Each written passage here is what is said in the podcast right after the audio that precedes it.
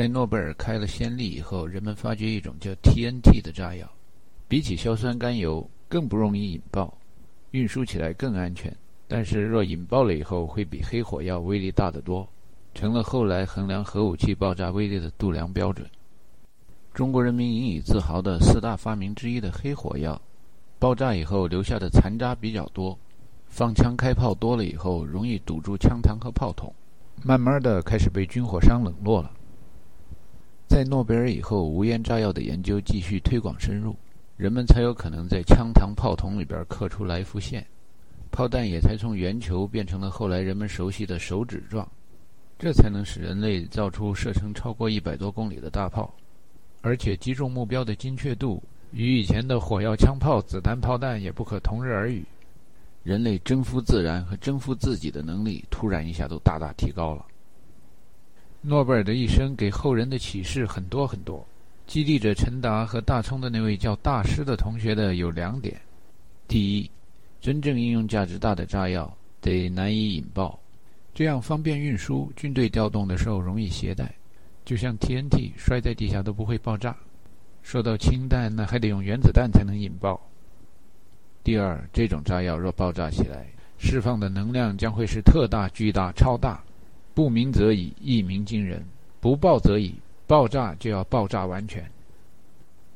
在看见了爱因斯坦的智能公式 E 等于 mc 平方以后，学生们都会意识到，能量转化的方式最完全、最有效率的，就是应用原子能。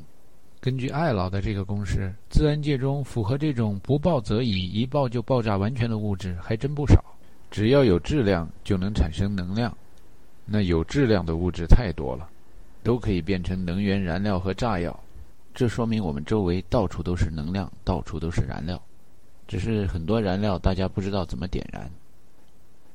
随便摆出一张元素周期表一数，原子序号小的元素。聚变的时候都能产生巨大的能量，原子序号大的元素裂变的时候也能产生巨大的能量，这太过瘾了。顺着元素周期表排过来，氢、氦、锂、铍、硼、碳、氮、氧、氟、氖，这不仅可以有氢弹、油弹、布弹，还可以有氦弹、锂弹、铍弹、硼弹，等等等等。后面更来劲的还有什么碳弹、氧弹、氮弹。这行了，行了，行了，就打住吧。有同学质疑，好几种元素混在一块造成的核武器是不是得叫混弹？大师感到自己的后半生有了奋斗目标，只要能在有生之年看见皮蛋蛋蛋组合蛋的问世，并为之做出贡献，夫复何求？远大的理想实现了。竹外桃花三两枝，春江水暖鸭先知。在米老鼠和唐老鸭刚引进中国的时候，无聊的大学生们周末最喜欢看的就是这种动画片。有一同学因为喜欢模仿唐老鸭的声音和动作，被大家冠以一外号叫“大鸭子”。后来大家发觉鸭子手很巧，成绩也不错，做实验、玩无线电单板机什么的能力比较强。于是陈达把鸭子尊称为“鸭先知”。鸭先知是个军事爱好者。时不时的能说出什么 F 十五战斗机、B 二轰炸机和 T 九零式坦克这样那样的性能和技术指标。像许多调皮的小男孩一样，鸭先知最喜欢发预言的领域是军事领域。在军事杂志上关注到无人驾驶的航空模型飞机能够跨越大西洋以后，他预言在将来的战争中，无人驾驶的飞行器将起到越来越重要的作用。就好像二战的时候，一大堆日本飞机突然蜂拥而至，干掉了雀迪号和威尔士亲王号。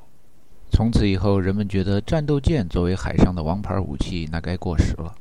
要玩就得玩航母。但是若在下一次重要的战争中玩航母对航母，这叫已知，不叫先知。人类的军事史就老是先知干掉已知的一个过程。大家老听着这个战争那个战争，实际上战争的形式一直在改变。小时候听说古代的战争形式是这样的，不知道是不是真的。两匹战马来到阵前，然后通明报信：“I'm Aragon of Gondor, son of Isildur，来将通明。”相当于中文里边说的：“岳飞金兀术来到阵前，金兀术金雀开山斧一挥，岳飞把力拳神枪一横，来了个举火烧天式，开。这要两匹战马之间有几块什么香蕉皮之类的，两个民族的民族英雄，就有可能那么随机的完了。这种战争形式太落后了，不可信，不可用。在欧洲的克里米亚战争和美国的南北战争以后，大家觉得那种换子弹上膛发，保持队形，保持队形，这种排着队送死的方阵也太耗费人力资源了。普法战争完了是一战。有人发觉，哎呀，这个铁丝网加壕沟，美国牛仔拿来对付牲口的发明，在战场上好用，再加上机关枪质量和性能也越来越可靠了，防守反击的战术，或者干脆就不提反击了，在第一次世界大战中证明是一种先进的占上风的战争方式。有人觉得光防守不进攻，这叫什么比赛啊？有矛必有盾，有盾必有矛，坦克出现了。但是由于像坦克这样的进攻性武器战绩不够辉煌，一战到二战之间，战胜了的强国军事指导思想变成了以防守为主。二战开始以后，坚固的防御工事，比如马奇诺防线，被历史无情地给证明过时了。一战后期扮演配角的武器，如坦克和飞机，在二战中大显神威。二战最后期上台扮演配角的武器中，出现了长距离的飞弹，有导航系统的神风敢死队。最后是核武器。照葫芦画瓢、照猫画虎的军事爱好者们，以过去推算将来，得出的结论是：这以后的战争方式是不是就会变成？牙先知先给出了他的预言：以后的战争中会有许多导弹，而且既然无人驾驶和导航技术那么发达，以后的一架母战斗机会生出九架子战斗机，一颗母导弹会发射出九颗子导弹。步兵在新的战争中不知道会有个什么样的形式，壕沟不知道挖什么地方好，坦克也不知道往哪儿运。大师给出了他的预言：以后核武器会像常规武器一样普遍。当然，大家不一定敢随便用，但是造核武器真的不是什么难事儿。说起来，裤子大的实验室条件是差了一点儿，但是资金雄厚的地下工厂应该就能造得出来。若是核武器的应用普遍了，那甲午战争中也就不用什么神炮手王国成了，瞄得准瞄不准，一对皮弹弹弹打过去，海上出现了海啸，航母变成了活棺材。自从大葱领着同学们拿了全校的辩论赛冠军以后，系里老有同学把什么观点都拿来做辩论赛的议题讨论一下。那天大家买好了中午饭，到寝室里辩论的议题是。地下工厂应该也有能力引起核爆炸的。正方同学是大葱和大师，反方同学是以大鸭子为首的所有别的人。反方同学由于顺应天意、合乎潮流，那提出来的理由和论据就充分到都没什么意思了。好多国家机器都没法成功的造出核反应，企业或个人或地下工厂谈何容易？大葱和大师的观点没有实验数据做支持。但是用以史为鉴的逻辑听起来还是挺吓人的。人类历史上用火多么难，保持火种、钻木取火、寻找随石，这以前都不是容易的事儿。普罗米修斯还因为火种受那么残酷的刑罚，现在谁还会想到或者觉得点火是件什么了不起的事儿？还有从黑火药到无烟炸药，以前也曾经是一个很艰难的过程。诺贝尔有一亲兄弟都为了做实验被搭进去了，但是现在谁还会想到过去的艰辛？以此类推，核反应以后就永远会那么物以稀为贵吗？大师还提出，因为裂变对环境污染大，以后人类的日常生活中，若想利用原子能、核能的话，更有意义的是学会怎么样驾驭和控制聚变。大鸭子提问正方同学：如果氢弹引爆都那么难？那么，铍和氮的原子核里边，质子都比氢更多。这样的元素若要产生聚变的话，是不是更难把质子撞到一块儿？大师拿出老中的惯用的两面派的信仰，说：“有得必有失。有没听说过爬得高摔得重？一物降一物，借力可以打力，波动可以共振，功率可以放大。只要实验方案设计得好，周期表上有那么多元素，一个个试过来。”谁知道哪个元素搞起聚变来，对人类是经济又实惠？怎么可能除了氢以外的元素就没有别的物质能产生聚变呢？在封闭体系里，熵总是要增加的，大概率事件总是要发生的。人类所看到的太阳系，相对于宇宙还是很孤立和隔离的，怎么可能让那么侥幸的小概率事件长时间的发生下去，而不发生混乱呢？有大趋势的时候，势能总是要释放出来的。在这场非正式的辩论赛里，反方同学人多势众，短兵相接的时候，嗓门比理论管用多了。大群的同学们把大师和大葱嘲笑了一番。大葱回忆起那次辩论说：“少年不识愁滋味，为赋新词强作愁。”我早就投降了。核能、原子能不是那么好利用的。现在要说起相对论、热力学第二定律，谈个什么趋势，画个什么曲线。我只是把这一套用在经济学和资本的运作里边。大鸭子对武器和军事也不感兴趣了。大葱说起，大鸭子离开了裤子大以后，到北京的大厕所做了研究生，然后分到那儿工作。领导上问起谁愿意到南极去守一年，单位里绝大多数同事觉得到了南极，除了打扑克牌和打台球技术能有提高以外，别的方面得不偿失。会错过许多晋升和发财的机会，但是大鸭子极其踊跃的报名，被派到了长城站之后建立的几个勘测站之中的一个，远离了所有的同学人群和国家，大概是去看企鹅去了。大葱后来就不知道他去哪儿了。陈达感慨地说：“你知道大鸭子在我的毕业留连册上写的是什么吗？”大鸭子写下的是一段麦克阿瑟的发言。在这个庄严的时刻，我们将告别充满血腥屠杀的旧世界，迎来一个十分美好的新世界，一个基于信念和谅解的新世界。我们在这个新世界中将致力于维护人类的尊严，实现人类追求自由、宽容和正义的最美好的愿望。这是我真诚的希望，实际上也是全人类的希望。陈达说：“他到了美国以后，找了半天才找到该是这一段的英文原文。” It is my earnest hope, and indeed the hope of all mankind, that from this solemn occasion a better world shall emerge out of the blood and carnage of the past, a world dedicated to the dignity of man and the fulfillment of his most cherished wish for freedom, tolerance, and justice. 在毕业留言册中再翻几页，会看见大师当时写下的是什么？人生信条座右铭：好死不如好活。Sweet surrender, Live without care, like a bird in the air。去向或分配单位：宇宙密码研究所。爱好：足球、吉他、英语歌。大师进校的时候，磁带收藏里边只有英语歌。后来，在他研制皮蛋和蛋蛋的想法产生，然后受到嘲笑以后。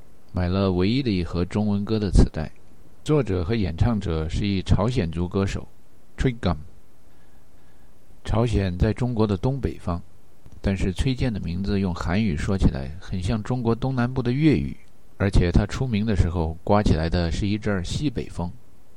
听说过没见过两万五千里呀，有的说没得做政治不容易，抬起头向前走，寻找我自己。走过来，走过去，没有根据地。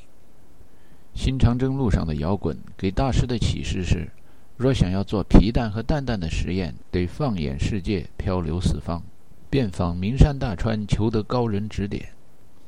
从合肥向东几个小时的火车，来到一座城市叫南京。这里曾经有一位伟大的教育学家，一会儿把自己的名字改作知行。后来又把自己的名字改作行知。既然知行合一，哪个在前，哪个在后，为什么那么重要？不管是知和行哪个在前吧，都是要教育晚辈。有的说没得做，怎知不容易？光有理论知识是很苍白的。再从南京往东，几个小时的火车到了一座城市，叫上海。上海有个美国领事馆。听说有一次当班的美国领事曾问过一位高年级同学。裤子大的英文名简写 USTC，代表的是不是 US Testing Center？大概是因为那哥们儿的托福和 GRE 分数考得比较高吧。长江后浪推前浪，大师也是一位职业考试运动员。在新东方成立以前，他把托福考了满分，GRE 也接近。虽然交培养费对那个年代的孩子是一笔很大的负担，但是苦不苦？想想红军二万五，累不累？想想革命老前辈，买张机票就可以飞得比两万五千里还远呢。据说老一辈无产阶级革命家听了崔健的歌以后说：“这新长征路上摇滚的这帮孩子，生活多容易啊，把革命传统都忘了，实在是忘本呐。”大师到了美国，随便飞了个地方，然后坐上了灰狗大巴 Greyhound，看了一下大好河山和分开不久的老同学，最后的报道地点是哥伦比亚大学。这个地方原来就是翻译成中文很蒙人的那个曼哈顿岛啊！岛上房价奇贵，大师租到了一套在地广人稀的美国被认为是火柴盒大小的公寓，继续学习和研究制造皮蛋和蛋蛋的实验技能。到一新地方，有人问大师：“您贵姓？”大师免贵姓郑，名靖康。哇！同学们背着他的时候，暗地里评论：“那《射雕英雄传》里边，郭靖、杨康两个家庭生了两个男孩，把‘靖康’二字放在两个名字里边，就是为了不忘靖康之耻。那两家以为自己挺爱国的了，可比起大师的父母，爱国主义精神差远了。楚虽三户。”亡秦必楚，你瞧人大师他们家，一户人家生了一个男孩，就把靖康之耻全记在名字里边了。这么重的爱国包袱，就让一个男孩扛啊！另有同学提醒道：“人还姓郑，从福建来，跟那种说福建福州闽南通商行的电视主持人算是同乡，都能说福建方言的。所以大师除了不忘靖康耻之外，还加倍一层的爱国，这让有的同学迷惑了：福建人怎么爱国了？福建或台湾姓郑，人靖康之耻、崖山之败记住了，接下来还得记反清复明。幸好大师他们家民国三十八年的时候没往台湾搬，不然的话，这爱国爱家乡的又一次觉得中国被外国人占了。中国人的爱国主义怎么定义呢？那可是圆环套圆环，分支再分支，数不清楚有多少种观点。Nationalism in essence is a mysticism。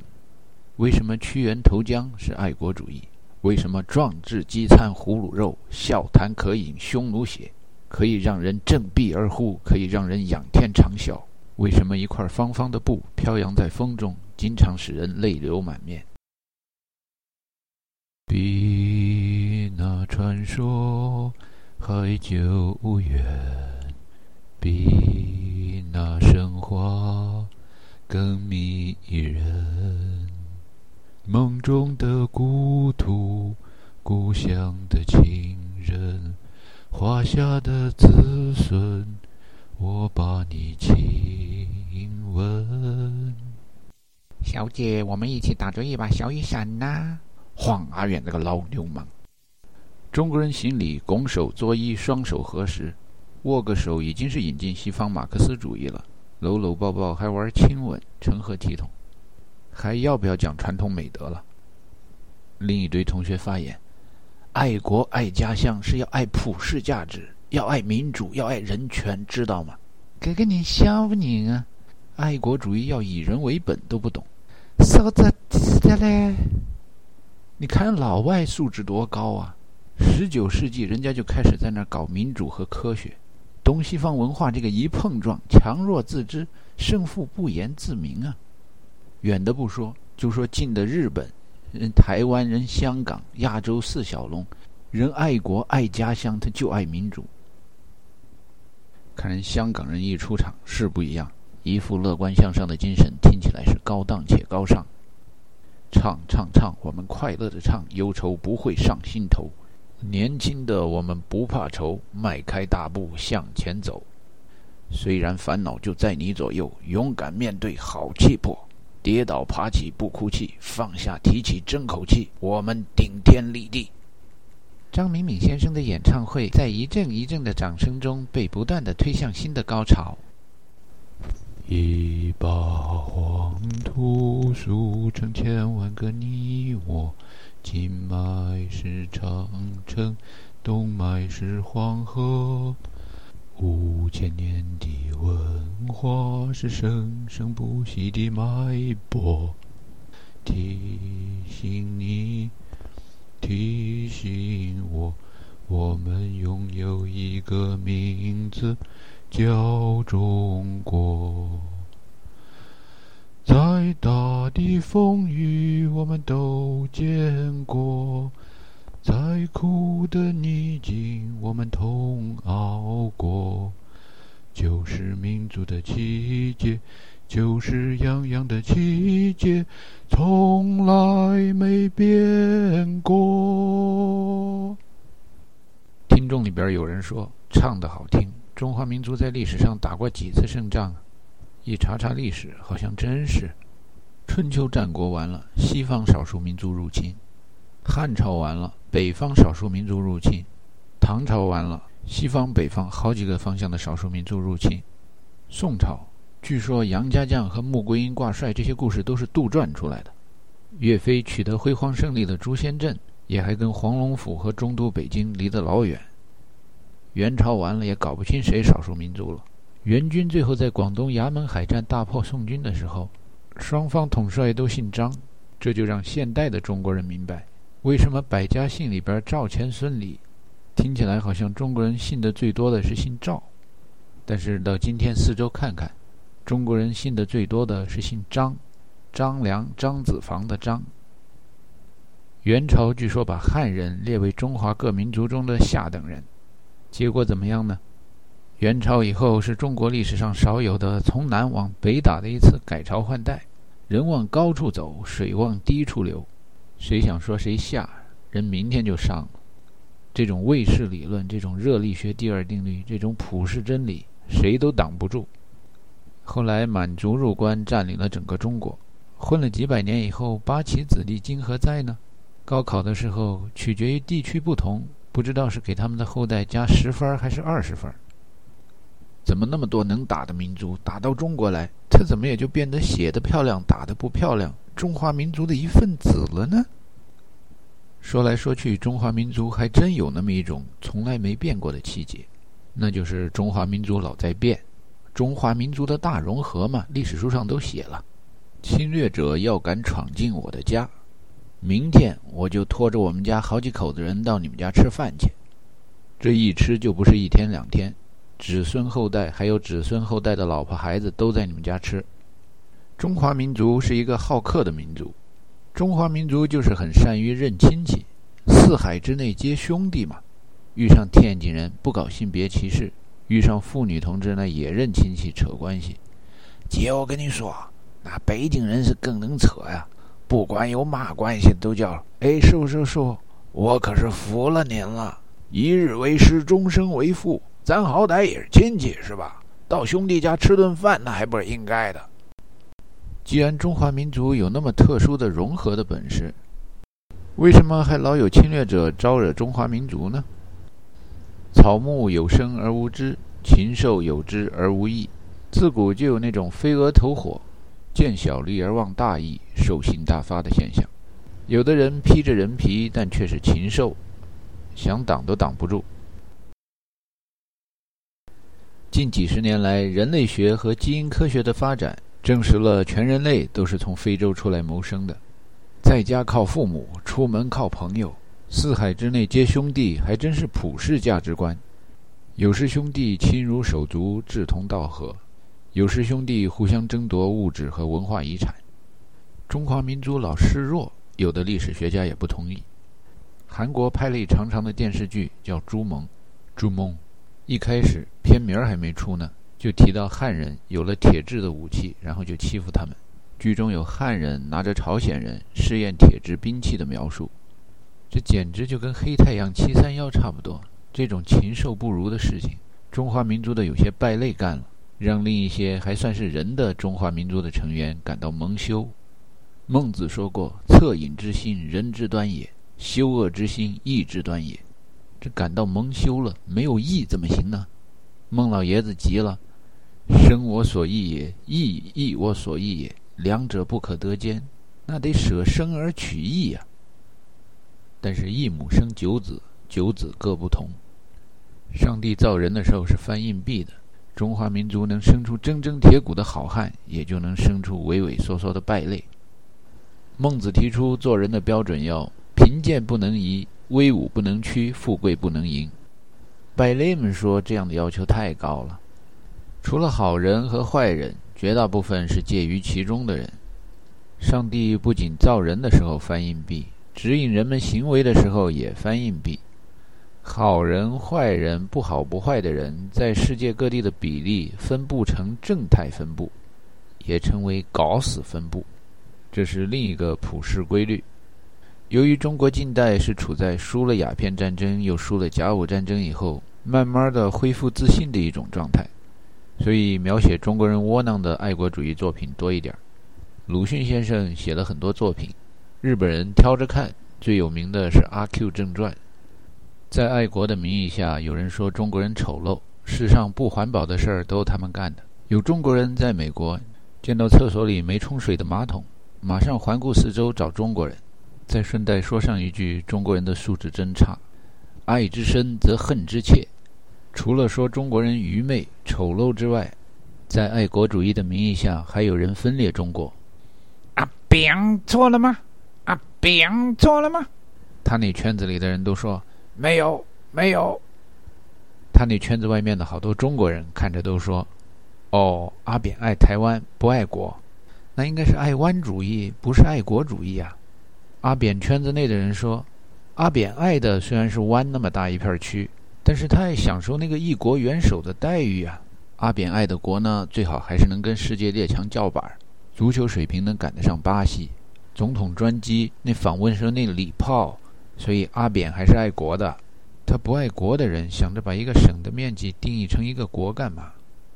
在阿扁那个圈子以外，不是中国人的人，看着阿扁要的是民主、人权、自由，觉得阿扁这么一个爱国主义者怎么老受到恶灵打压？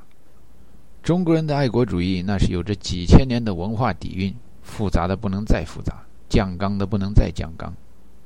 说来说去，当大师郑靖康离开中国。到美国留学的时候，已经完成了本科教育，是奔着研究生院去的。有了成型的世界观，也就是被中国大陆的文化洗了脑。生下来就经历了文革，文革结束了，听人说文化大革命十年二十年来一次啊。这种不负责任、不科学的预测，它能不灵验吗？十五年正负五年，精确度那么小，覆盖范围那么大。低级的算命先生都能算得出来。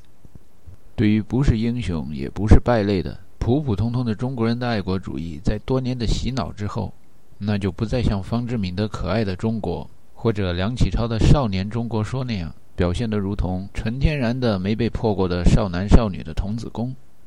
失去童真的爱国主义和成熟的中华民族的气节，得经过捶打。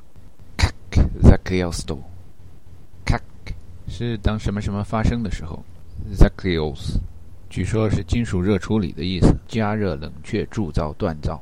Sto，这个单词一经提醒，中国人都明白了。英语里边说钢铁叫 steel。以前有一革命导师叫斯大林，据说是因为同事们说他坚强的像钢铁，给了他那么一个名字。后来这名字变成骂人的脏话了。连起来说，Zakliosdo，就是钢铁是怎样炼成的。用英文说是 How the steel was tempered。temper 做名词的时候是发脾气的脾气的意思，演化演化变迁变迁，在钢铁工艺中变成了热处理的意思。说在气象里边，temperature 就是气温温度，很高的温度产生在核反应堆里边，上下文就变成了 very high temperature reactor。中文翻译成超高温反应堆，韩文和日语分别说成是 gon gas。和 chogoin ganshiru，反正用的都是超高温原子炉那几个汉字。大葱听到这儿，告诉了陈达一段经历。他在大使馆工作的时候，有一天跟一专业是西班牙语的胖翻译上街吃饭，碰上有一堆老墨也喜欢吃中国餐，坐到了隔壁的位子上。大葱问这位胖翻译：“隔壁的墨西哥兄弟说的是什么？”胖翻译告诉大葱。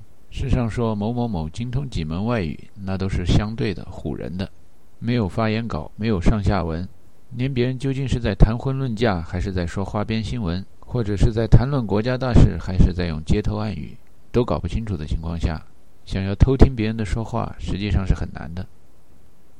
陈达接着大葱的故事说：“与此同时，学几个外语单词，别人说话的时候多个心眼儿，别上当了。其实只是发挥了每个人的潜能的很小很小的一部分。换个角度想想，也没那么难。找来一个母语是外语的小孩一比，不管那小孩是聪明还是笨，都会让人惊奇的感到，他怎么能记得那么多的单词和句子，而我记不住？其实许多人都有很多潜能，但是他们知道自己有潜能，也从来不去开发。”每个人的身体中有近三分之二是水，所以每个人在水里都可以飘起来。但世上有好多人一辈子感叹没学会游泳，就是没去试一试。游泳要取得奥林匹克的参赛资格是很难的，但是如果掉在水里不马上淹死，只是玩个狗刨，几乎人人都是可以办到的。除了游泳以外，骑马、射猎、滑雪、航海，引申到发个言、演个戏、写篇论文、玩一局游戏。还有许多生存的技能和生活的常识，人到了某个恶劣环境里边，为了生存，居然就能很快适应掌握。按照爱因斯坦的理论，世上所有的物质都可以产生 E 等于 mc 平方那么多的能量，但是人类活到今天，愣是没找到自由的释放出 mc 平方那么多能量的秘诀，就很像好多人都没能把大脑的潜能发挥到一个很高的百分比。大师到了美国以后，注意到的很多奇怪现象之一是，同一件事情用不同的语言说出来，意义很不一样，有时甚至相反，因为不同的人看问题的观点和角度不一样。就像古印度那个瞎子摸象的故事一样。他出国不久，找到了一本书，书的名字叫《The v i g n d a s t o n s a i v i d Physik v i v i g s h t 一个一个的德语单词查出来，这些词放在一起的意思是原子时代的道路。物理就是世界史，与这本书的英文名字《The New Physics: The Route into the Atomic Age》，或者它的中文名字《激动人心的年代：通向原子时代之路》，都不太一样。大葱听到了这本书的中文名字，回想了起来。啊，那时候这本书是很流行。这本书的作者被翻译成中文阿尔明·赫尔曼。库兹大好几门课的教授都给学生们推荐这本书。推荐的时候总是念一段不知道哪位名人的评语。在十九世纪末，大家都以为科学快发展到尽头了，日月星辰、天文现象可以用牛顿的许多公式预测，雷鸣闪电、电磁波长也可以用麦克斯韦尔公式计算。道尔顿等人引入了分子结构，好像自然界所有的规律都已经在人们的认识和掌握之中。科学家们都快要失业了，再过几年，大家就会无事可做了。然后，二十世纪来了，科学工作者们以及全人类发现了一个激动人心的年代，开始了通向原子时代之路。但走了一百多年，原子时代走到哪儿了呢？大师觉得这本书还是德文的题目更有启发性。作者想说的原意是：物理就是世界史，一个是理科的概念，一个是文科的概念。但是理科教学和文科教学所要揭示的真相是一样的。人类走出非洲，繁衍生息，遍布全球。人类学家、历史学家一谈到现代人，一般都同意各民族走过了石器时代、青铜时代和铁器时代。然后呢，就没有统一的共识，说各民族后面处在什么时代了。有的说后面有个蒸汽时代、火药时代、石油时代、电力时代、工业化时代。机械化时代、信息时代、原子时代，可文革完了，在中国的边远地区，还有人说处在一家人穿一条裤子的后铁器时代。这些概念都是一个理工科的概念，加上一个文史类的概念。传说社会分工促进了人类生产力的发展，所以人们分出文科和理科，而且越分越细。但是大师到美国后不久，接触的外语越来越多。悟出来，通向原子时代之路，其实也是一个分久必合、合久必分的大统一的过程。大家以为文科和理科在分开的那些时代，同时也是文科和理科连接的越来越紧密的时代。不仅如此，还有许多相反的东西其实合为一体。不想不看不知道，一想一看就吓一跳。跟陈达一样，大师出国以后，如饥似渴的想接受中国以外的文化的洗脑。他对陈达说：“大学学的好几个概念，出国以后才知道，高等院校教材里边的翻译实在是把我们害惨了。比如离散这个概念，什么离散傅立叶变换，听起来离散好像妻离子散，非常的不吉利。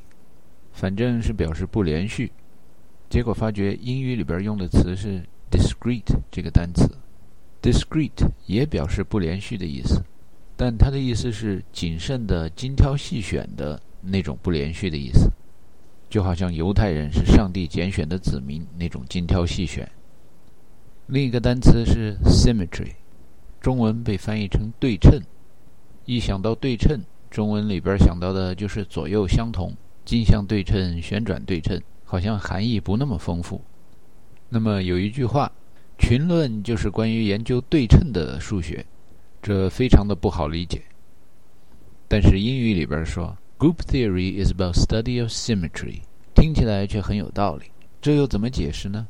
其实 “symmetry” 这个单词的希腊词词源 “sym”“metry” 分别代表“关于”“测量”两个意思。再仔细看看中文里边“对称”两个字，实际上是相对和权衡测量的意思。这样就很好理解，研究对称的群论实际上是相对论和量子力学的数学基础。大葱说：“群论和抽象代数太过瘾了。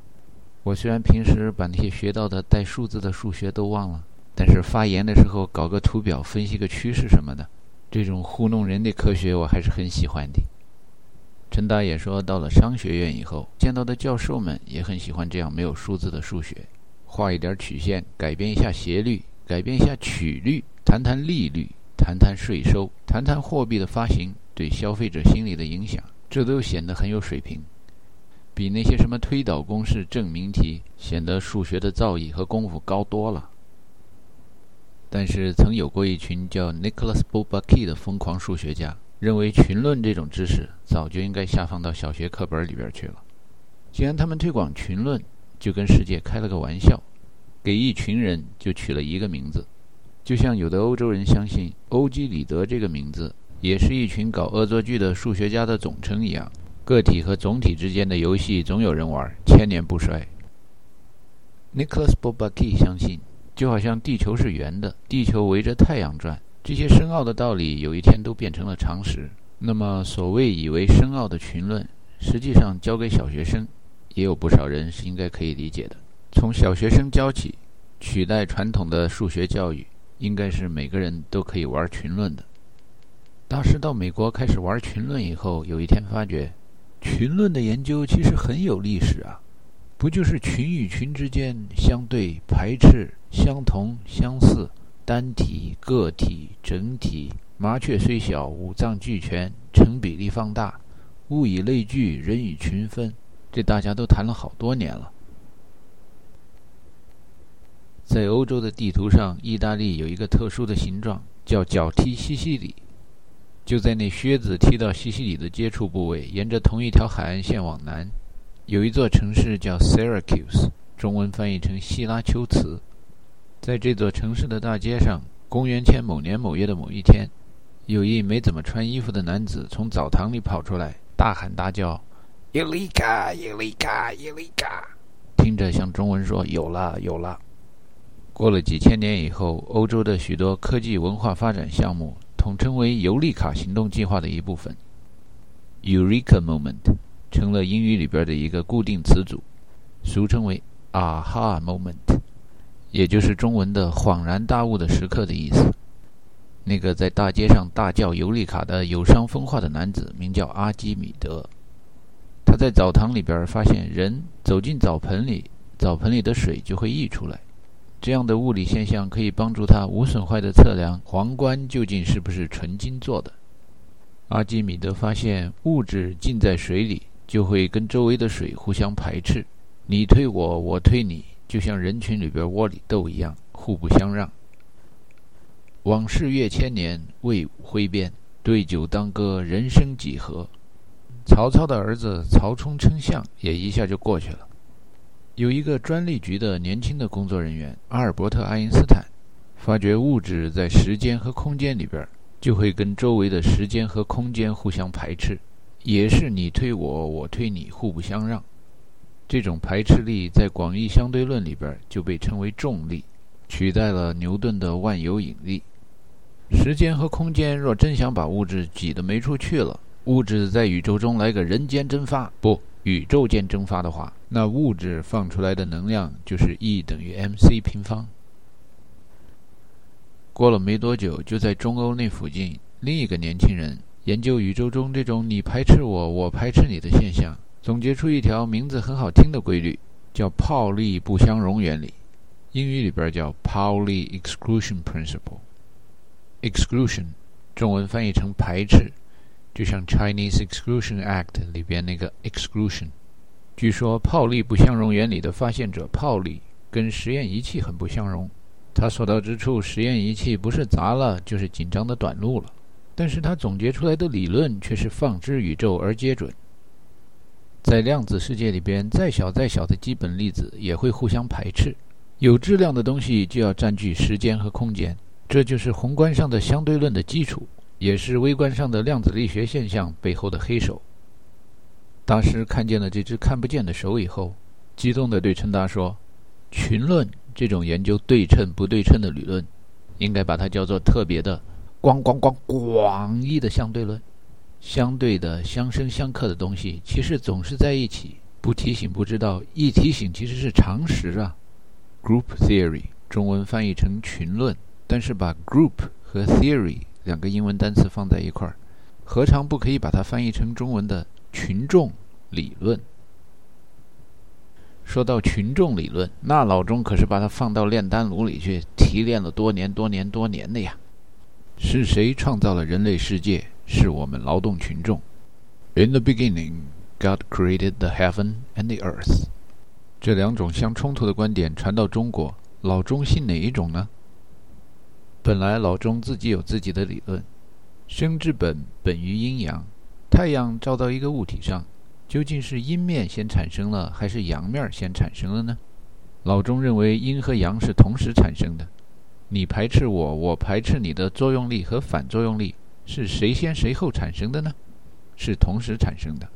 说英语的人常讨论的 “chicken and egg problem”，究竟是先有了 chicken 还是先有了 egg？按照传统的理论，老钟应该认为最开始的时候，鸡和蛋同时产生的。但是鸦片战争输给了英国，甲午战争输给了日本以后，老钟开始有点对洋人的话深信不疑的趋势。出于对马克思的尊重，相信。物质是第一性的，精神是第二性的，一定有个先后。